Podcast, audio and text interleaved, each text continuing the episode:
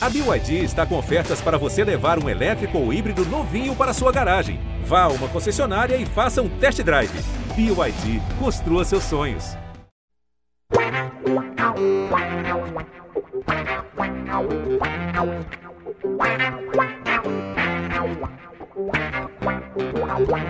Salve, salve torcedor Santista, torcedora Santista, muito boa tarde. Meu nome é Bruno Gutierrez, eu sou setorista do Santos aqui no GE. Estamos abrindo mais uma live barra podcast para falar do Santos agora, falar desse jogo né, que tivemos no último domingo, a derrota do Santos no clássico para o Palmeiras, lá no Allianz Parque, muita polêmica, principalmente envolvendo o gramado do time Alviverde. E para falar muito desse jogo e também aí sobre a sequência do Santos no Campeonato Paulista, tenho aqui comigo duas participações especiais. Primeiro, a melhor e maior youtuber santista de todos os tempos, Isabel Nascimento, e comigo também, além da Isabel, a setorista do Santos aqui pelo GE, minha parceira Ana Canhedo, para discutir bastante em relação ao clássico. A Ana que esteve lá acompanhando em loco o Santos contra o Palmeiras. Eu vou começar pela Bel, já que a gente tem essa tradição de começar com a nossa voz da torcida. Bel, primeiro, bom dia, boa tarde, boa noite. Queria saber aí das suas impressões em relação a esse clássico do Santos, que veio aí com muitas mudanças né, propostas pelo técnico Fábio Carilli, uma tentativa nova de jogar que não deu muito certo no primeiro tempo. O Santos tentou aí buscar ainda no segundo tempo, pelo menos empatar, mas não conseguiu primeira derrota do Santos na temporada, Bel. Bom dia, né? Boa tarde, boa noite também para quem estiver assistindo em outros horários.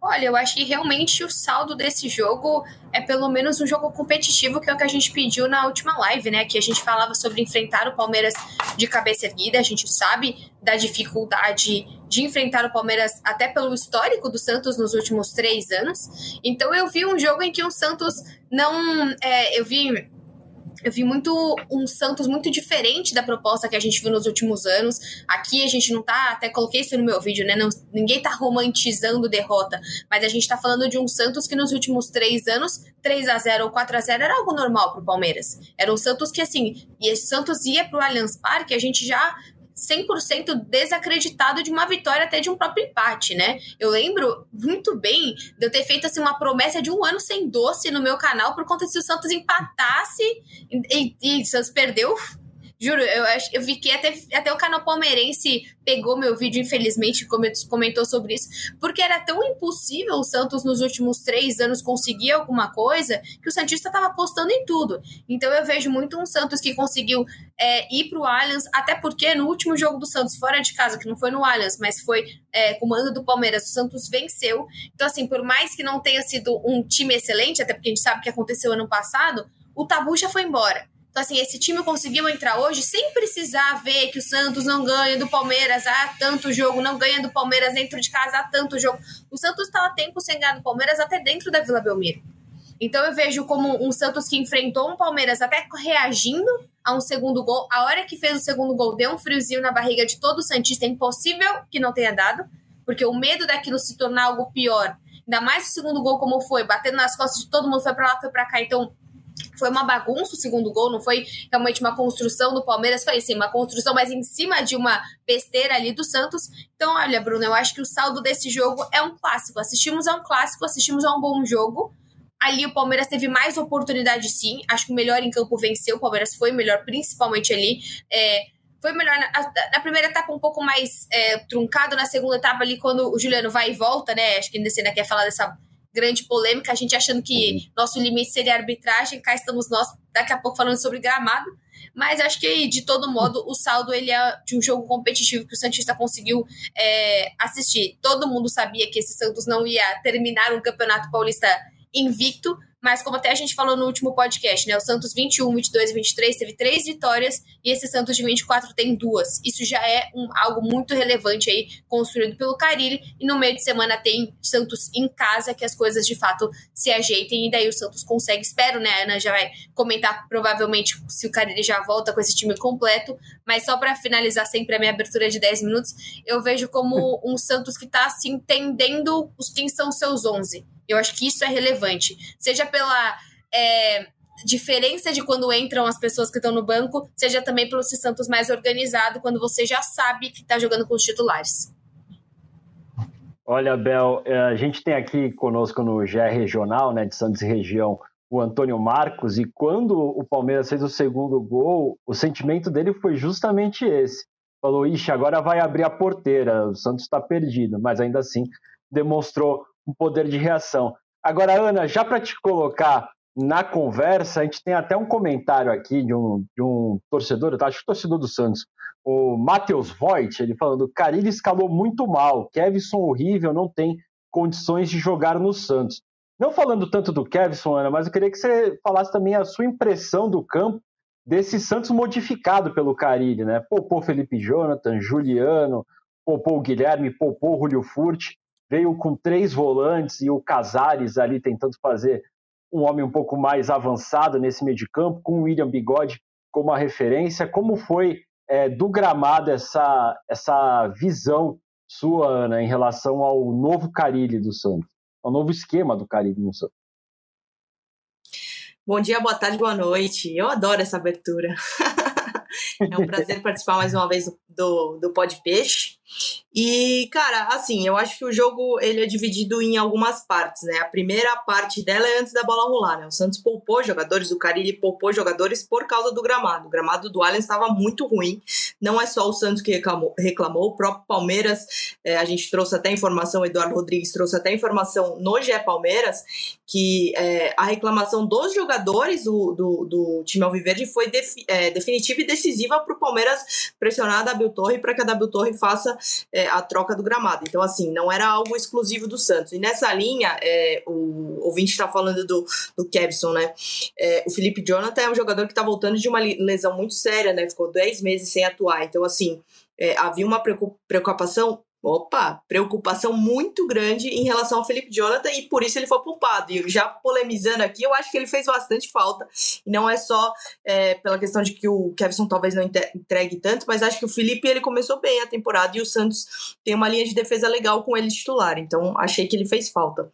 Dito isso, é, eu discordo que essa escalação foi ruim. Eu acho que o Carilli ele colocou uma proposta e aí discordo do próprio Carilli quando ele fala que o primeiro tempo foi muito ruim. Até falei isso com alguns colegas ontem. É, eu achei que de fato é, é, péssimo o Santos não conseguir atacar, é, não conseguir ter criado chances é, perigosas de fato no primeiro tempo. Mas ao que se, o que se propôs a fazer no sistema defensivo funcionou. O Santos conseguiu suportar a pressão de um time que talvez seja o melhor do Brasil, de um trabalho de anos, de um trabalho é, longevo do Abel Ferreira, de um time que tá jogando em casa. Então, assim, eu acho que o primeiro tempo do Santos tem coisas positivas a serem analisadas. E acho que é, foi um reflexo ali, carilha ao extremo o primeiro tempo do Santos. Eu, eu não diria que foi tão ruim assim. Achei que suportou bem, suportou legal a pressão. E aí, quando começa o segundo tempo, a gente já tem a, a, a, outra parte do jogo, né? Já, já citei duas: o primeiro tempo, o pré-jogo, a questão do gramado, e aí uma terceira parte do jogo, que é quando o Santos se perde e aí tocou a Bel. É, é, quando o Palmeiras faz um gol, pressiona, pressiona, um buraco no meio, o, o Santos é, todo modificado, os jogadores foram colocados pelo Carilho ali no começo, é, do, no intervalo, né? O Juliano ele entra e já estava nada contente com o gramado, então ele entra e, enfim, é, acho que até estava um pouco inseguro em relação a isso, acabou saindo com 11 minutos de jogo só de segundo tempo, então é, um Santos modificado, que tinha um tripé de volantes no primeiro tempo. Perde esse tripé de volantes. E aí tem essas mexidas. O Palmeiras pressiona, faz um gol com o Rafael Veiga. Continua pressionando, faz o segundo gol. Eu falei, ah, pronto, o Santos abriu a porteira aqui. O Santos vai sofrer pra caramba nesse segundo tempo. Tem mais 40, é, não lembro quanto tinha, tinha mais meia hora de jogo. É, os torcedores Santistas, imagino que muitos pensaram, ferrou, e não foi bem assim, né? Aí a gente chega na quarta parte desse, desse clássico, que é o Santos se reestruturando dentro de uma partida com um cenário muito ruim de gramado, de torcida contra e de placar contra e conseguindo levar perigo. Isso passa muito pela entrada do Otero também, achei que entrou muito bem e acabou fazendo gol, né? É, vem brigando novo, aí, quem né? sabe, para ser titular já no próximo jogo, exatamente, de novo. Então, eu acho que o jogo vai se dividindo em algumas partes, e assim, é, tô com a Bel, não é questão de romantizar a derrota, mas para mim uma derrota do Santos, que está em reestruturação, que contratou três jogadores diante de um Palmeiras no Allianz Parque, é absolutamente normal. Não seria normal tomar três, quatro gols, é, enfim, mas acho que da forma como aconteceu, há coisas positivas sim, fiz até uma análise em cima do João Schmidt no GE, acho que é um jogador que vem se destacando aí jogo a jogo. Acho que o Santos sentiu falta do Juliano na questão da criação, não achei que o Casares foi bem mas sigo aqui com a opinião que há coisas positivas sim para serem tiradas desse, desse jogo, Gucci.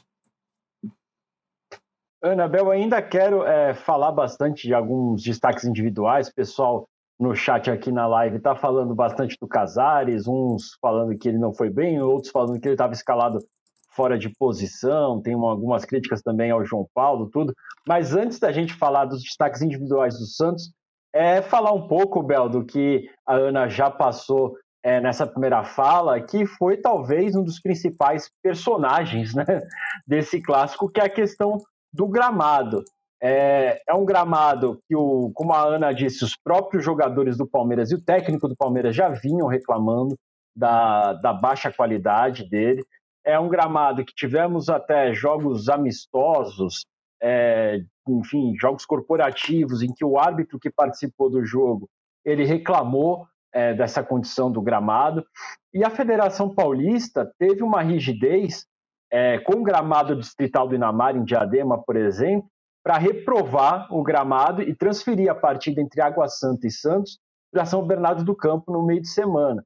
E não teve, talvez, essa mesma rigidez para tratar do gramado do Palmeiras, e que acabou prejudicando o clássico dos dois lados. Né? Nós tivemos até publicadas no GE fotos das chuteiras dos jogadores do próprio Palmeiras com aquelas crossas, né? aquela massa presa nas chuteiras, o goleiro Everton precisando da ajuda de um funcionário do Palmeiras para se livrar dessa crosta presa na chuteira durante o jogo, com a bola rolando.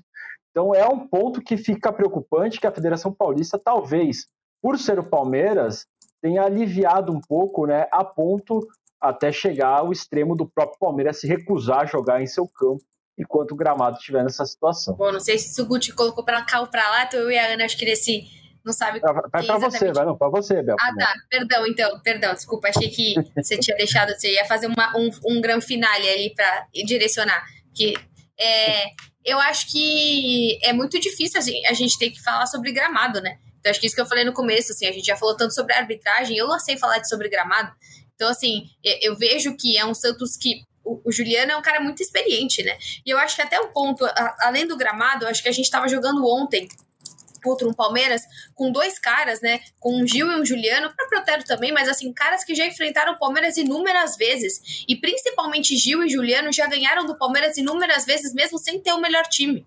Então, assim, são caras muito experientes nesse clássico. A gente simplesmente não subiu um monte de moleque da base, trouxe um Daniel Ruiz, trouxe de volta um Goulart, vamos subir o Lucas Barbosa, o Juan, beleza, um time de um time rápido, né? Um time leve, mas assim, a gente próprio Pituca, cara, são jogadores ali que grande parte desses jogadores já enfrentaram o Palmeiras estando em situações piores. Então eu vejo como um Santos ontem não foi um Santos que perdeu a cabeça, não foi um Santos que foi realmente faltoso, mas foi um Santos ali que de fato sentiu essas dificuldades. Então, voltando para sua pergunta, o próprio Juliano, cara, o cara entra, fica 10 minutos e fala, aqui eu não consigo, é um cara experiente que sabe o que pode prejudicar.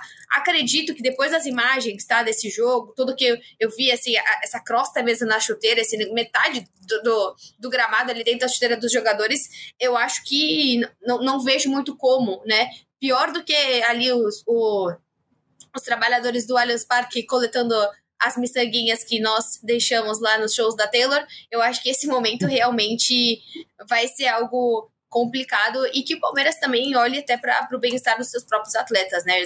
Eu acho que daqui para frente alguma coisa. Até o próprio, o próprio Abel falou isso, né? Acho legal também mencionar como o Abel falou, como o time do Santos também está um pouco mais organizado. Eu não lembro exatamente a frase do Abel, mas ele, ele que já enfrentou o Santos trocentas vezes e 90% delas ganhou de maneira simples, também consegue ver como esse Santos é mais organizado. Com, com certeza, né? Foi até surpreendente o Abel falando que o Santos desse ano é melhor do que o ano passado, mesmo com o Santos do ano passado tendo vencido pela primeira vez o Palmeiras do Abel Ferreira, né?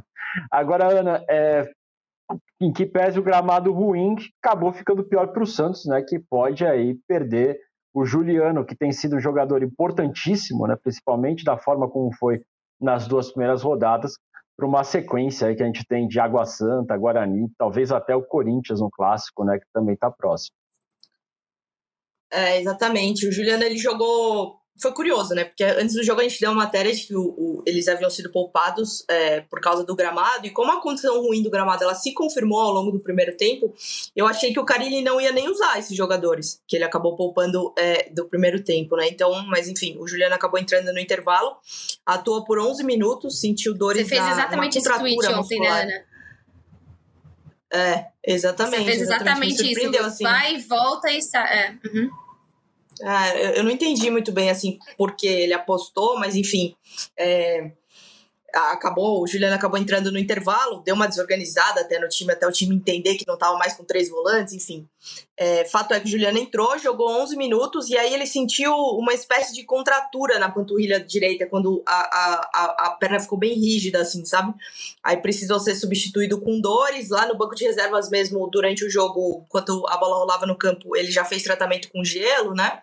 Para dar uma soltada na região vai ser avaliado hoje, né? A gente ainda não, não teve notícias do Juliano, mas é, vejo como difícil a participação dele no jogo de quarta-feira, né? É muito pouco tempo de preparação, né? Por exemplo, hoje os atletas eles treinaram de manhã, quem jogou mais de 45 minutos fez aquele treino regenerativo de recuperação. E aí vai ter um treino só no campo. É, não sei se o Carilli vai arriscar de, de botar o Juliano para jogar já na quarta-feira. Isso é mais uma opinião do que uma informação, tá? É, vejo como um pouco complicada. E aí, até o próprio Carilli, ele fala na coletiva, né, que o Santos vai ter uma sequência difícil de jogos, né, sequenciais, assim, né, com pouco tempo de preparação, de recuperação, até a nona rodada, né? E aí, depois da nona rodada, a coisa melhora um pouco, com jogos um pouco mais espaçados, né? São 12 rodadas de primeira fase, e aí o Santos, se confirmar a classificação, vai direto para as quartas de final e enfrenta o segundo colocado, ou o primeiro, né? Depende de qual seria a posição do Santos no fim, é, do próprio grupo. Então vamos aguardar. Mas assim, se me perguntarem de feeling, assim, acho, acho difícil o Juliano participar na quarta-feira, Guti.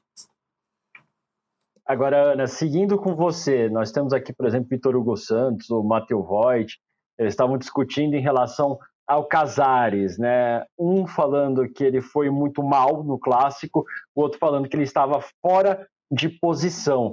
O Casares, entre os reforços que, que estrearam pelo Santos, né? Talvez ainda não dê para avaliar o Rainer, que jogou menos, mas os que têm atuado mais, talvez o Casares é o que está destoando um pouco negativamente nesse sentido, né?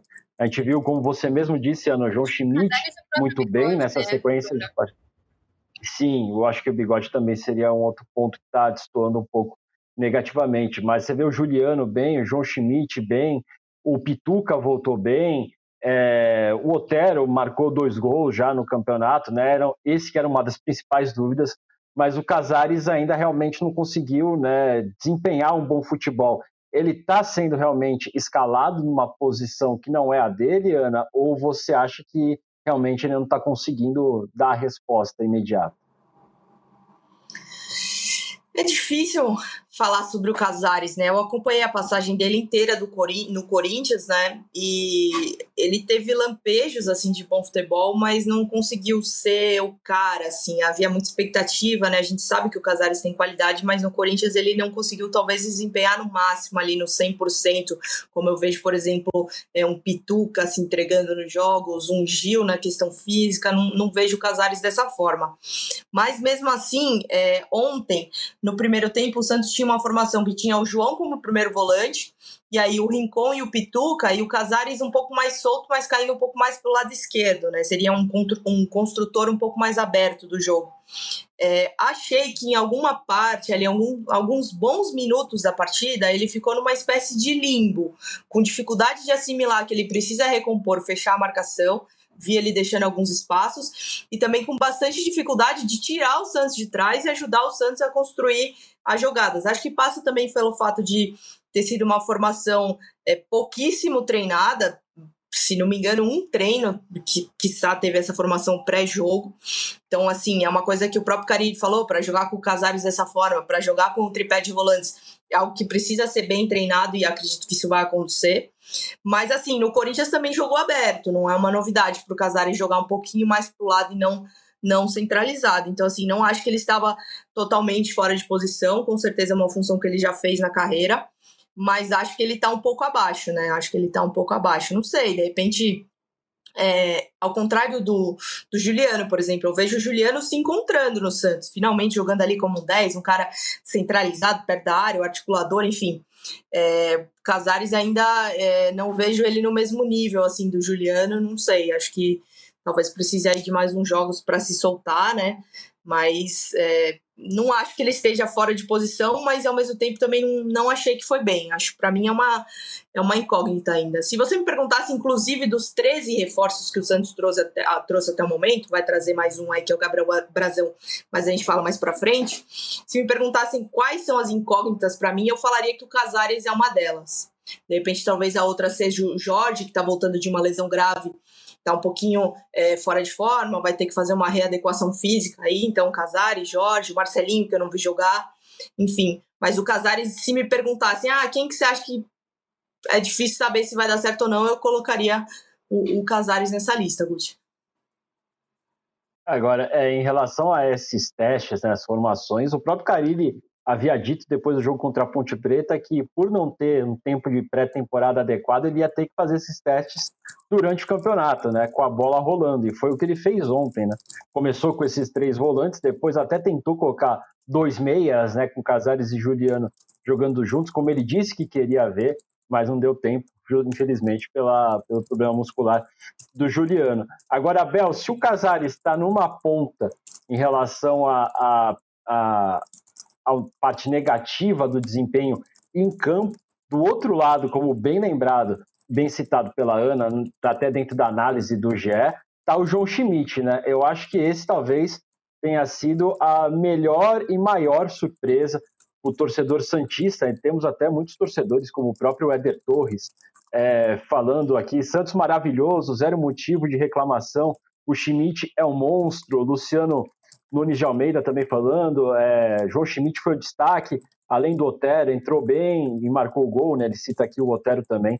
Realmente, João Schmidt, nessas três primeiras rodadas do Paulista, vem tendo um destaque, né, Bel? E é o que você falou, Bruno, eu acho que é uma grata surpresa, porque assim, o Pituca é só gato, por exemplo, não é uma surpresa, porque assim, acho que a gente esperava muito que desse muito certo o Pituca. Eu acho que é uma expectativa, acho que talvez não desse tão certo assim o Juliano, talvez a gente não pensasse que daria, seria tão rápido, mas o João, até porque, até por São Paulinos que eu comentei, falaram, ih, sério, tal. Nenhum São Paulino ficou muito animado com essa contratação do Santos. Meus amigos ficaram um pouco assim, ah, legal, bacana, boa sorte. Então eu acho que assim, é uma, é uma surpresa interessante, até porque é uma surpresa ruim negativamente o Rincon ainda não está tão bem, acho que o Santista já esperava ver um Rincon mais adequado e de sintonia, mas tem que lembrar também que o Rincon nunca jogou com o quê? Os dois laterais ele não jogou, o Gil ele não jogou, ao lado dele não é mais é, o Rodrigo Fernandes, ou seja, o Lucas Lima, ou seja, qualquer outro jogador ali de meio de campo, né? O Pituca é uma novidade, o Juliano é uma novidade,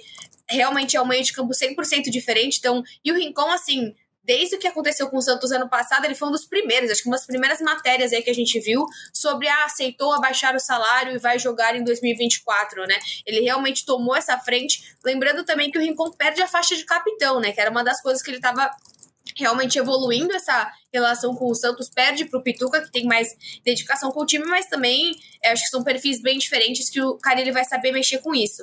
Até você comentou do próprio Casares, né? Ano passado mesmo a gente começou um ano com o Odair tentando, achando que ia ser brilhante jogar com o Soteldo de meio de campo. Então essas alterações podem acontecer, porque também é, é o que você falou, é realmente trocar, trocar a roda com o carro andando para entender esse Santos. Acho que para todo Santista, o, o, João tá sendo mesmo uma, um diferencial, jogando bem com o Pituca, jogando bem ali na frente também dos zagueiros. E como é bom você ter dois primeiros volantes, né? Até porque a gente não sabe ainda, pelo menos não tem tantas informações de quando você vai ter um jogo inteiro aí do próprio Alisson, né? Para você ter um banco, seria um terceiro banco até de primeiro volante. E Bel, você ainda, é, como em relação à torcida, como você tem visto a questão dos pontas, né? O Carilli tem começado esse campeonato, tudo bem que ontem tivemos mudanças, mas com Guilherme e Pedrinho. Mas que eles têm oscilado, né? O Pedrinho, por exemplo, contra a Ponte Preta começou muito bem e caiu é, de produção. Guilherme ontem veio do banco de reservas, teve uma chance clara contra o Everton e acabou desperdiçando, já acabou desperdiçando outros gols também nas duas primeiras rodadas. Você acredita que essa dupla de pontas elas tem chance de engrenar no Santos? É capaz de, por exemplo, o Otero acabar ganhando uma vaga nesse ataque? Olha, eu acho que o Otero já tá realmente batendo na porta e eu imagino, ainda mais o próximo jogo sendo dentro de casa, a Ana vai falar se tá todo mundo bem aí, com gramado e tudo, mas se o time, se ele estiver disponível aí no, no que o, o, o Santos espera, o Carilli espera, eu acho difícil a gente continuar mais um jogo começando com o próprio Pedrinho, né? A questão ali, de fato, um Santos que teve uma mudança até com o Guilherme, mas, poxa, o Guilherme entra, o Santos já toma gol. Então já é muito difícil para você ter uma velocidade, uma leveza num ponta quando você entra já com dois gols a menos. E é um Santos que teve problema desde o ano passado com os pontas, né? Demorou muito para o Mendonça fazer algum é, o próprio Mendonça, o próprio Lucas Braga, os pontas do Santos ano passado também demoraram para de fato serem participativos. O Ângelo, que era o ponta talvez de melhor qualidade que a gente tinha, maior qualidade técnica, talvez, né? É, é, ano passado também acabou não fazendo bons jogos, né? até por isso que, que foi vendido, foi para Europa. Então, não é por isso que ele foi vendido, né? Parece que o cara não tá bem, foi para Europa. Mas acho que o Ângelo, pela qualidade dele, dava para ter dado muito mais certo, mas que de fato o Santos não tava é, encaixado. E, poxa, acho que nada a ver com nada que você falou. Mas eu vi no Instagram do Marcos Leonardo, o Marcos Leonardo é, festejando ali, comemorando com o Di Maria. Isso é muito legal pro Santista, assim. Eu acho que ele acabou saindo num momento que não estava tão bem, mas, poxa, acho que é uma realização de todo mundo, sabe? Ver o Marcos Leonardo bem, o menino da Vila bem, ainda mais se for vendido por milhões, brincadeira. Mas realmente a gente vê um cara que começou no Santos e que tá, tá dando certo, sabe? Poxa, isso é muito gratificante. Toda vez que o Santista vê um jogo do Rodrigo é gratificante. Então eu acho, né, posso estar falando besteira, vocês me corrijam, mas que nos próximos jogos tem muita chance da gente começar a ver os jogos com o Otero titular. É, eu acho é isso, que pelo é, que o Otero tem desempenhado quando entra, né? É, não, só Pode complementando, falar, né? Guti, que que é, a avaliação do Carilli sobre o Otero é realmente essa, muito positiva, né? Ele citou por essa questão da titularidade, pro Otero não ser titular ainda, a questão dele ter perdido algumas, algumas sessões de treino pelo nascimento dos filhos, né? Ele ficou cinco dias fora para viajar para Miami, nos Estados Unidos, para acompanhar o nascimento dos filhos gêmeos. E aí o Carilli diz que tem um receio dele estar tá um pouco atrás fisicamente, enfim, não quer forçar a barra mas diz que em breve sim veremos Otero no time titular e aí acho que não tem muito o que pensar, né? Acho que é na vaga do Pedrinho. É, acredito que nesse começo de temporada, de repente, o Pedrinho, pelas características de ser um cara que tenta o tempo todo ir para cima, o drible e tal, de repente é um cara para entrar mais no segundo tempo do que para começar jogando, né? Vamos ver aí como o Carilli vai, vai formar esse Santos na, na quarta-feira. Pode falar, foi mal. Não, eu já queria jogar a bomba na, na sua mão, porque temos aqui, por exemplo, Cleiton Pereira, o Márcio Mello, criticando muito o desempenho do João Paulo no clássico, e o Márcio Mello já perguntando: e o Brasão vem quando? Né, o goleiro formado nas categorias de base do Cruzeiro, que pertence à Inter de Milão e que o Santos está de olho. Então, Ana, já vou jogar essas duas bombas: desempenho do JP e Gabriel Brasão na mira do Santos a desempenho do João é difícil falar. Eu acho o João Paulo um, um, bom goleiro. Acho, acho que ele faz bons jogos. Ontem fez algumas defesas boas, assim, é que eu acho que ele inevitavelmente ficou marcado por ser o capitão de um time que foi rebaixado. Um time que fracassou. O Santos, no final da temporada, fracassou, não tem outra palavra. E ele, ele foi cara, foi a face desse fracasso. Ele estava presente na maioria dos jogos, enfim. É, acho que ele inevitavelmente fica marcado, assim, mas não acho que o João Paulo seja é, um goleiro ruim. Acho que ele tem, tem qualidade, é um, um cara que aceitou estar no projeto da Série B. É, não acho que é um cara dispensável, assim. Acho que é um jogador importante para o Santos e, e, e, merece respeito, assim. Agora, trazendo informações, já que a torcida quer mexer nas águas aí do Gol Santista, tô até vocês estão vendo eu fazer a live e dar uma olhada aqui pro computador, é porque a gente faz tudo ao mesmo tempo aqui, e eu tô fazendo uma matéria que eu vou subir agora pro, pro Gé Peixe, é, o Brasão tá acertado, vai assinar um contrato de três anos, é aguardado pelo Santos na quarta-feira, e deve fechar o elenco para 2024, né, com ele vão ser 14 jogadores para todas as posições, e vai fechar aí o elenco, mais que ele devem ser eventualmente com uma contratação pontual, mas acho difícil. Acho que o Santos com o Brasão encerra as contratações para esse, esse Campeonato Paulista. Então, chega aí na quarta-feira. Hoje estamos gravando segunda após clássico. Então, em breve, em breve, Brasão vestirá a camisa do Santos. Já pode ir lá no primeiro de maio, na quarta-feira, assistir aí o futuro time jogando. Vamos ver aí se o Gabriel Brasão acertando para ser a sombra de João Paulo, Bel. Já com a notícia quentinha vinda da Ana Canhedo, queria que você falasse aí um pouco. Eu sei que é, eu sei que é difícil falar um pouco porque o Gabriel Brazão, a gente não conhece muito ele, né? A gente viu muito na base e pouco num profissional. Três temporadas? Uau, tô lendo aqui a, a, a nosso GC aqui. É, olha, Guti, eu acho além de tudo que a Ana falou, acho que a parte mais legal do que a Ana trouxe é que o Santos fechou o elenco. Isso mostra a organização. É, o Santos aí contra dois pipocados, aí, aí igual ano passado, aí passa três meses, precisa de alguém ali, contrata mais dois, aí chega em outubro, não, quando foi agosto, setembro, meu Deus, a gente vai cair, tá tudo lascado, contrata 11. Então não, pô, a gente tá falando de um Santos que em janeiro fez 14 contratações e que agora, claro que algumas são questionáveis e serão em qualquer time. A gente vê São Paulo mesmo falando esses tempos do Rames Rodrigues. Nem toda contratação vai dar certo. Mas a gente vê o Santos que contratou 14 jogadores, em média, quase todo jogo joga com 7 ou, ou um pouco menos, um pouco mais jogadores novos nesse time. Olhando para o João Paulo, eu acho um erro da torcida pegar tanto no pé dele. É um cara que o Santos pode ter caído, é responsabilidade do João Paulo, como de todos os outros, mas a permanência do Santos na Série A em 2021, 2022 é também responsabilidade do João Paulo. Então vamos ter calma em quem a gente cobra. O João Paulo é uma peça extremamente importante. O João Paulo foi muito pressionado quando o Santos perde o John e tem um, ali na sua sombra um Vladimir que tem sim uma qualidade inferior, bem inferior ao João Paulo. Então vamos tomar cuidado, porque a torcida do Santos adora às vezes ter alguns alvos.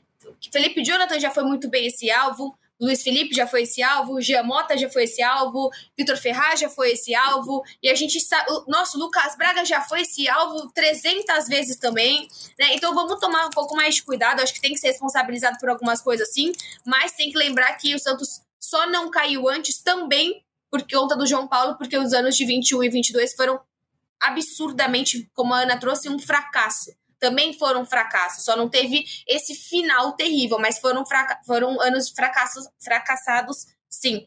Então, acho que é isso. Eu tô muito feliz que o Santos realmente tenha contratado, tenha fechado esse elenco, mas o que me deixa mais feliz disso tudo é a organização. É a gente poder estar tá falando que é um Santos que olhou para o mercado, contratou e que, se tudo der certo, não vai ficar maluco e pagar absurdos para contratar um Morelos, né? Pagando um milhão quase por mês em setembro desse ano. E esse tipo de contratação é uma contratação desorganizada, porque você espera dar tudo errado para você ir atrás desse cara. Então, isso é o que me deixa mais. um pouco mais. É, é difícil essa palavra, né, Santos? Um pouco tranquila, se existe, não sei. Tranquila. Um pouco mais ok. ok. Olha, Bel, em relação à corneta, não é, não é uma exclusividade da torcida do Santos, né? Mas a torcida ela tem que ter uma corneta, né? Ela tem que ter um cara ali para ser pego, para ser criticado, né? Senão não é torcida, né? Então, hoje a bola da vez aqui no nosso chat está sendo o, o, João Paulo, mas como você disse, já tivemos aí goleiro, inúmeros né? exemplos goleiro, de. Bruno. Goleiro é o pior cara de você fazer isso. Que assim, não tem como você desestabilizar o goleiro. Você desestabiliza, desestabiliza um ponta, troca, bacana, da hora. O goleiro não faça isso, Santos. Não seja de pouca inteligência. O João Paulo no jogo teve um lance, eu não lembro quem, quem que finalizou, acho que foi o Richard Rios, que ele fez uma baita defesa. O cara até tava impedido, beleza, mas ele fez uma baita defesa, cara. Ele, ele não é um jogador descartável, não. Passa longe. Até aquela bola, se não... Até aquela bola, se não me engano, que é do Zé Rafael, que vem pererecando, é despretensiosa, e daqui a pouco tá indo na direção do gol. E ele se esticou ali, passou rente à trave, né? Acabou não desviando ninguém, mas ele também estava nela. O que não né? falta também o... é mercado, né? Porque o Flamengo já olhou para esse João Paulo várias vezes, vários outros, vários outros times também. Então, se o Santos começar, é, se, a Santista, se o Santista começar a pesar muito no João Paulo sem razões, existem razões, existem quando você não tem razão. Acaba o Paulista, tem que ficar esperto. Claro que o Brasil tá chegando, que legal, mas assim, né? É um jogador muito importante para o Santos. Não dá para ficar, porque o mercado para o João Paulo é vasto, principalmente no Campeonato Brasileiro. Agora, Ana, é, para a gente encerrar e já irmos para nossa reta final, que já são 2h44 aqui no horário da live, né? Temos que caminhar para o final. Valdir Benigno perguntou aqui se temos alguma informação de como o João Paulo tem recebido essa busca do Santos por uma sombra para ele. Eu acho que mais que como o João Paulo tem recebido, a importância de se ter uma sombra que o João Paulo não teve, pelo menos no último ano, com o Vladimir sendo reserva imediata, né? Acho que o João Paulo tem que assimilar, né? Não, não tem informações exatas de como ele tem recebido essa notícia, mas é algo que faz parte, é algo que é positivo até para o futebol dele. Acho que tem que assimilar, né? O Santos é, liberou o Vladimir, é, vendeu o John, enfim, é, não tem o que fazer. Precisa contratar alguém que chegue para de primeira, de repente, ser um reserva, mas brigar de igual para igual por essa posição. Então, assim, pensando é, racionalmente sobre o elenco do Santos, precisa dessa contratação. Então, acho que não tem por que o João Paulo ficar é, melindrado, chateado, é, porque é uma necessidade do elenco.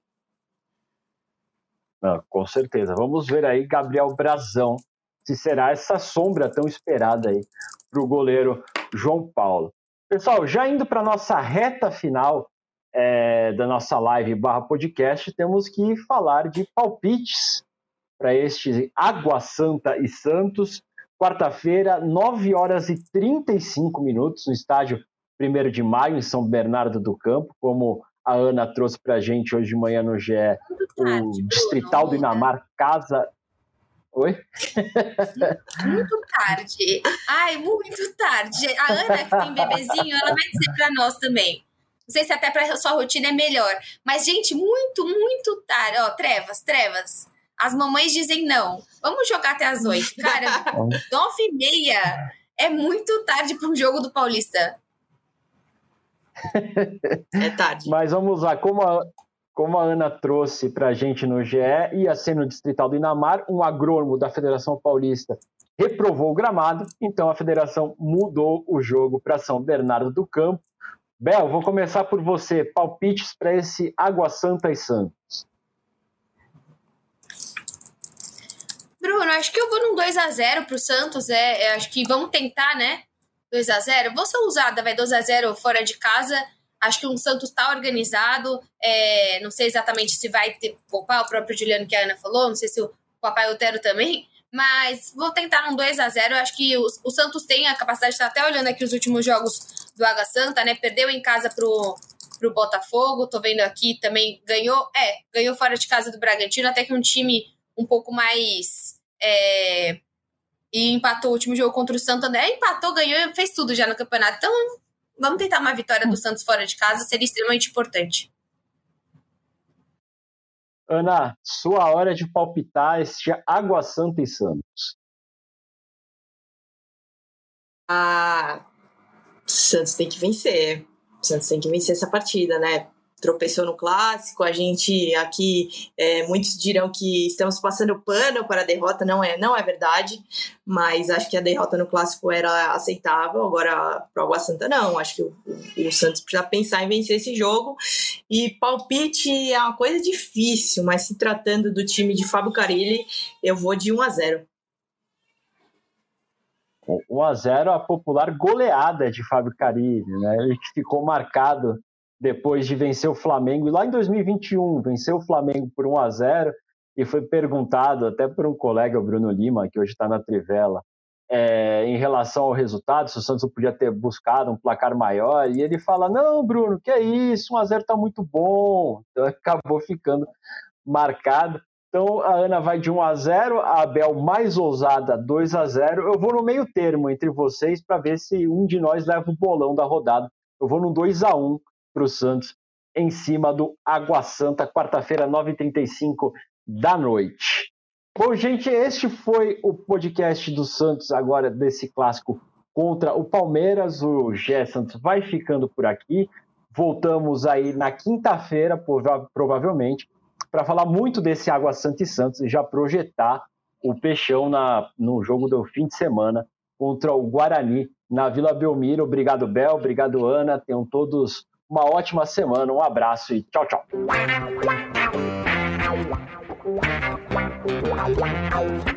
Pelé, dois na barreira, correu, o rei, atirou. Gol! O cara marcação, botou na frente a pênalti. Olha o Santos chegando a chance de mais um gol. Gol! O Neymar pode bater de primeira.